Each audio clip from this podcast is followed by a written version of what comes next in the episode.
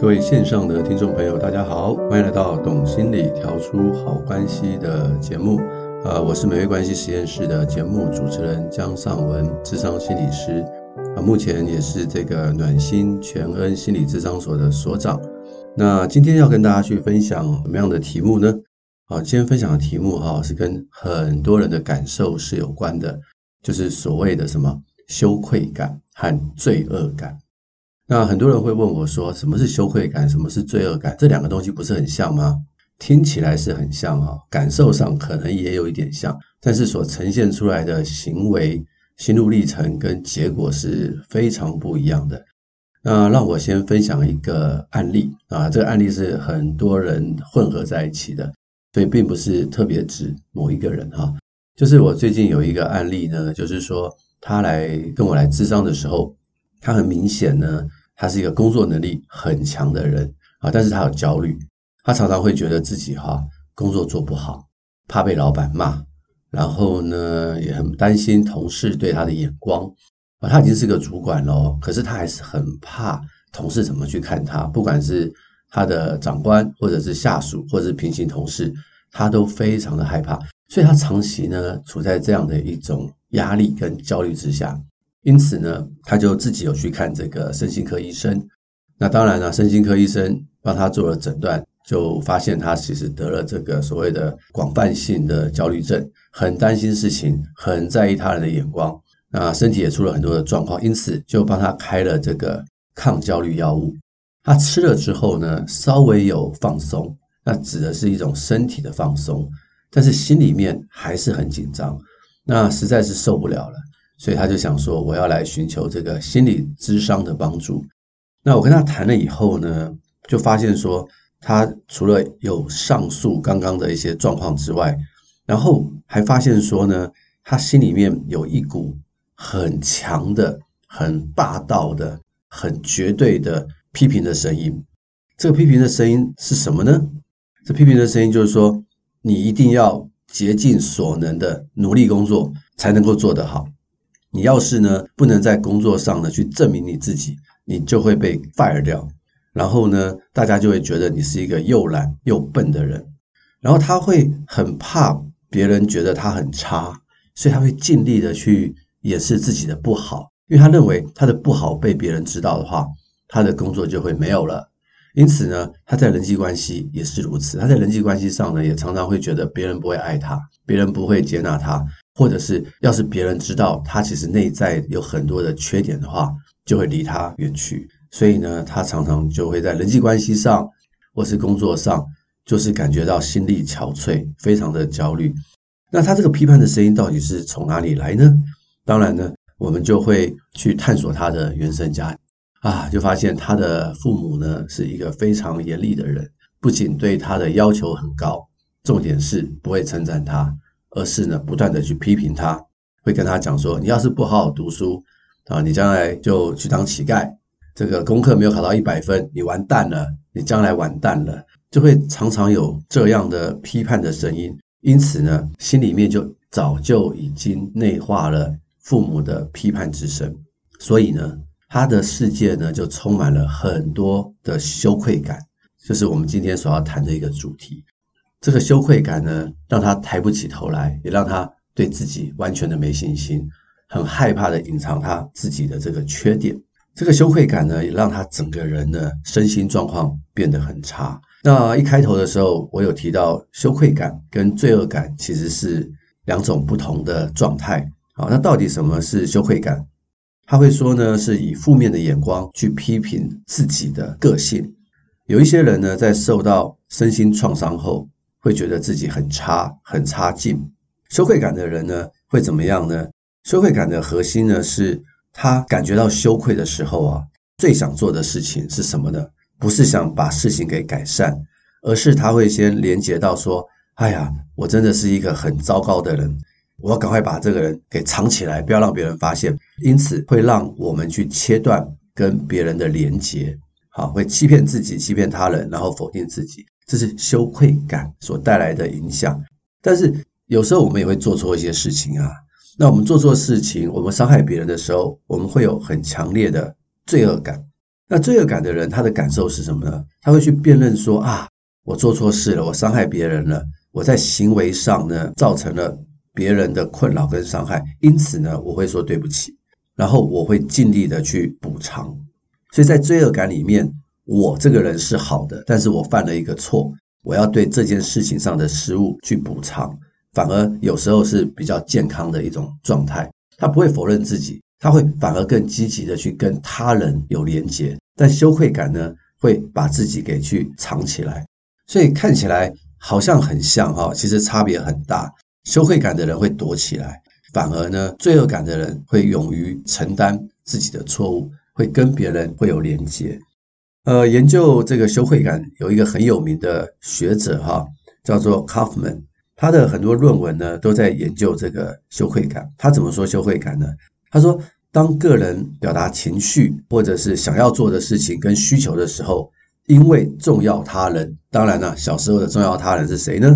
就是我们的父母，不但没有肯定他的表达行为，反而呢拒绝加上批评。以至于呢，这个表达者他会对他所表达的行为感觉到羞愧，这个大家可以理解吗？类似的经验一再重复啊！我要强调的是一再重复，因为人也没有那么脆弱啦。啊！你被骂一次，你就觉得自己很差吗？也不至于啦。但这样的经验一再重复之后啊，就会感觉到自己很差，跟羞愧的这种感觉呢，产生了一种连结啊。那这种连结久了以后呢，就会被认同。认同以后呢，就会觉得我真的很差。呃，其实，在我的智商经验当中啊，有很多人就是这样。其实他们的工作能力是很强的，也表现得还不错。只是说哈，他很不幸去到了一个公司啊，这个公司的主管呢，对人很不礼貌，对常常的去骂下属。那骂下属的时候呢，他也不是说针对下属的这件事情呢去纠正。他常常会做很多的人身攻击啊，说你怎么那么笨啊，猪都比你聪明啊，就讲一些这种人身攻击的话。很多人呢就会觉得很不舒服，那就会反抗啊，甚至会去投诉，说他在言语上有霸凌的状态。但有一些人就会忍气吞声，就想说，哎，算了吧，好好的工作吧，被骂就被骂。那这种情况久了以后哈，我就碰到了某一些个案啊，他们本来工作的能力是很不错的，但是长期的被羞辱以后。他真的认为他是很差的人，他真的是这么认为哦，所以他来咨商，他开始对自己产生怀疑，说：“哎，我真的是很差的人吗？为什么我的主管一直骂我呢？”他开始产生了这种所谓的斥责、责备跟羞愧的连结，然后这样的连结哈，一次两次断的数十次重复的经验以后，他就内化了到他的心里面，他就真的开始觉得自己很差哦。而不是只是觉得自己事情没做好，哇，那这个连接一旦产生的时候，会发生什么事情呢？他就会对于别人的眼神啊、别人的看法啦、别人的否定啊，极度敏感，然后就会认为我很差，我是一个很不好的人。好，我刚刚讲这个情况哈，这在工作里面常常会碰到。假如你的主管是这样的一个人的话，你要很小心哦，去分辨他所说的事情呢。应该是针对你工作上没有做好的事，而不要把它变成他是在指责你这个人的本质。这两者其实是要分开的。那也有一些人来咨商的时候，在伴侣当中也是如此哈。有些伴侣呢，他们的沟通不是很好，有一方呢可能特别的强势，常常指责另外一方。那另外一方被指责以后呢，有时候为了要不想破坏这个关系啊，就会忍气吞声啊。长期的指责下来，一方就会觉得很委屈。那这个委屈久了以后啊，也会内化哦，就变成说，似乎相信了他骂我都是对的，我就是一个不值得被尊重、不值得被爱，然后就是会被指责的人。然后我这个人真的是不好，而不是我做事情没做好，而是我这个人真的是不好。所以很多这个伴侣来进行咨商的时候，我们在回溯他们的家庭的过去的时候，你就会发现说。诶，这个太太啊，以前是一个很快乐的人，很有信心的人。是什么原因？她进入了婚姻之后，她开始对自己没信心，觉得自己很差，觉得自己什么都做不了，甚至得到了忧郁症。然后你细问以后，才发现说啊，他们的沟通长期处在一种被先生指责的状态，因此呢，他已经内化了他先生的指责。所以这个就是这种羞愧跟指责的这样的一个连结。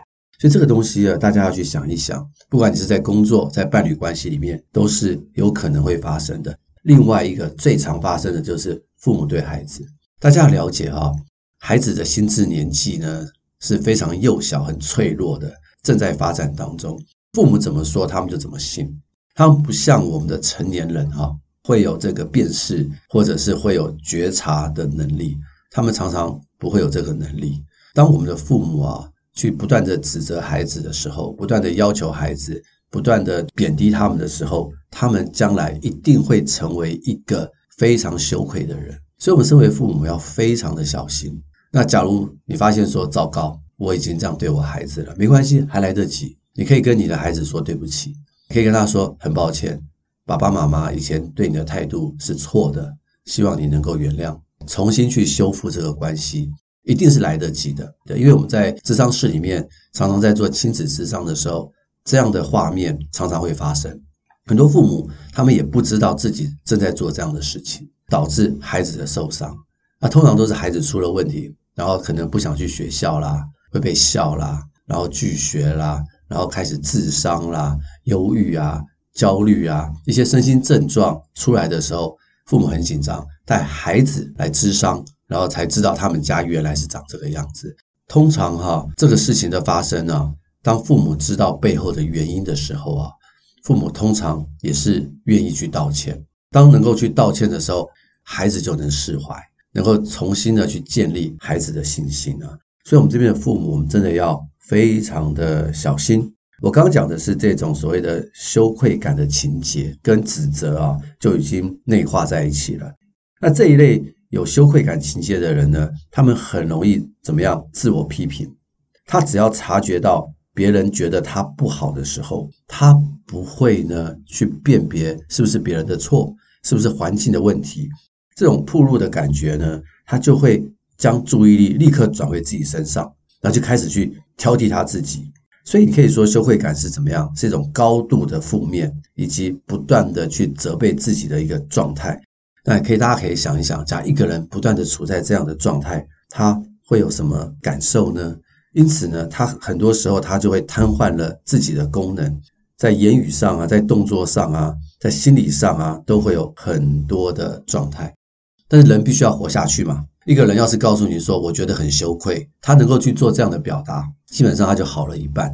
可是呢，往往他们不会这样子，所以他们就会用一些防卫的机转。啊，去告诉你他其实很羞愧，会有哪些方式呢？啊，大家可以听听看，包含他可能会躲藏，然后他会向内退缩。譬如说，很多拒学的孩子可能就是这样，他去到学校，他觉得被同才不认同，甚至他可能有霸凌的经验，或者是课业不好，他去的时候他会觉得自己很差，他会觉得自己很羞愧。那最好的方式就是什么？不要去，就拒学，躲在家里面，或者是呢，愤怒。他借着愤怒呢，让自己呢跟别人隔离；借着愤怒呢，隐藏自己的羞愧感，让别人害怕跟服从，然后用这种方式去建立他自己的自尊。所以，很多喜欢指责别人的人哈，我常常说，你不要以为他真的认为自己是对的，他可能只是在隐藏他的羞愧感。那另外一种方式就是可能是轻蔑啊，就是批评别人啊，用瞧不起的态度去看待他人啊。其实也是借着贬低别人来消除自己的羞愧感。那有一些人就是很幽默，不管你说什么都没关系，就是厚着脸皮啊，他也不认同你，但他也不认同他自己的羞愧感，假装没事啊，假装没事，让自己的情绪呢跟他人是隔离的。再来，还有一些人就会用一种认命的方式，反正我就是生来不值得被爱，我就是很差，我就是不值得被别人尊敬。别人羞愧我是正常的啊，用这种所谓的认命的方式呢，去面对他的羞愧感。我反正也快乐不起来，我就是一个很差的人啊，就接受了自己是一个这样的状态。那有些人呢就不认命，他就怎么样追求权力？他为什么要追求权力呢？因为他有权力，他就可以操控他人。因为这样的补偿，让这个羞愧感所引发的缺陷降低。那还有一些人就追求完美，就完美主义啦。啊，去补偿自己认为不够好的地方，但是重点是因为羞愧感而补偿的权利，或者是完美主义要求自己做得更好的人，不会因为得到了权利，也不会因为自己做得更好而觉得自己是一个够好的人。他们的羞愧感还是在，这只是一个防卫机转，去补偿他们的羞愧感。他们还是觉得自己不够好，他们永远都觉得自己不够好。所以这以上呢，大概就是一些可能的防卫机转。那有一些人的防卫机转呢，使用过当，或者是用这些防卫机转也没有办法的话，那可能就会造成一些啊、很严重的身心症状了，甚至有些人会想自杀啊，觉得我活在这世界上没有意义啊，反正我死了跟没死是一样，那不如死了好了。那很多的研究，很多的学者都告诉我们，可能会产生一些焦虑、恐惧。在亲密关系里面会有很不良的亲密关系啊，大家可以理解嘛？指责嘛，骂人嘛，有些人就变成唯我独尊啊，自恋的一种状态，或者是低自尊的状态，或是有些人呢，不管别人怎么看他，解离的状态啊，很多的人格。那要是没有办法面对，也会有人去吸毒啊，物质滥用的状态，吃东西饮食异常这一类的状况哈，背后可能都有一个根源，就是来自于羞愧。那为什么他会羞愧呢？可能最早以前就是跟他的原生家庭是大大有关的。假如在原生家庭当中呢，我们的父母跟我们的关系很好的话，我们会成为一个很有自信心的孩子、高自尊的孩子、高自我价值的孩子。但是假如父母的管教不当啊，这个羞愧感就很容易产生了。